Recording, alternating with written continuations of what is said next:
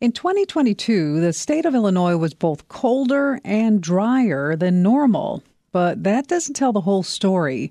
Illinois State Climatologist Trent Ford recently completed a wrap-up of last year's weather data, and he's here to help us make some sense of those numbers. Trent, welcome back. Hey, Melba. Always good to be here. So like I mentioned, you found that Illinois was cooler than normal last year, but you also found that it tied for the 51st warmest year on record. How does that actually work? Yeah, it's tough to square. So our statewide records go back to 1895. So even though last year, 2022, was 0.6 degrees colder than our 30-year normal, it was also in the warmest half of years. And the reason being is pretty much simply climate change. So one of the biggest signals of climate change in Illinois is a long-term warming trend. And so what that means is that the last 30 years on which our 30-year normals are based are inherently warmer than the 20th century average.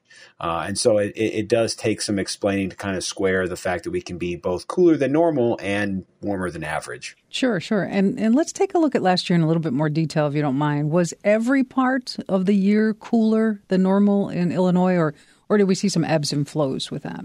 Yeah, always the variability from month to month. If we can remember all the way back to January last year, that January statewide was almost 5 degrees below normal, and it was actually closer to 5 degrees below normal for Chicago.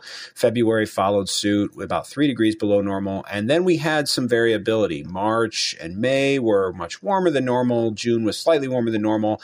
And what's interesting is the last really 6 months of the year, from July all the way through December, none of those months were any more than maybe 1.3 degrees above or below normal. So it was pretty mild as far as the anomalies are concerned, mild through the end of the year.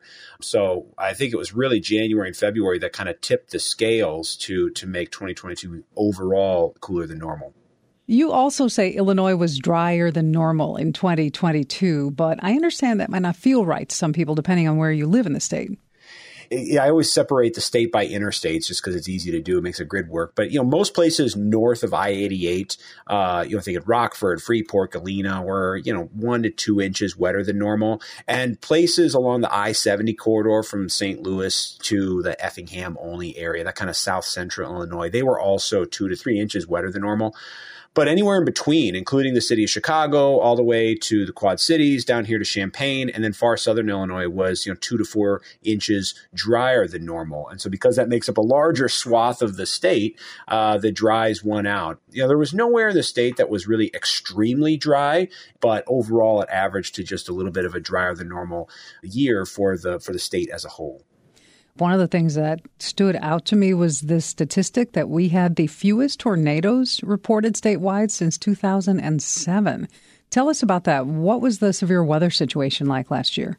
Yeah, one of these patterns that nobody's really going to cry a river over is getting too few tornadoes across the state. And yeah, we ended up with 34. Now, that is a unofficial number. The NOAA Storm Prediction Center makes that official sometime in the middle of the year. But 34, that would give us the fewest tornadoes in any year since 2007.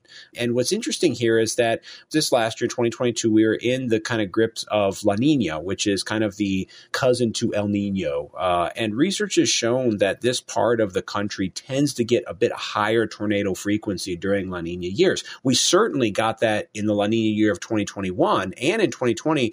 But this last year, that's kind of the variability. We definitely were below normal as far as tornado frequency. Trent, thanks for talking to us about the past year in Illinois weather. Hey, thanks for having me on, Melba. I've been speaking with Illinois State Climatologist Trent Ford. This is WBEZ.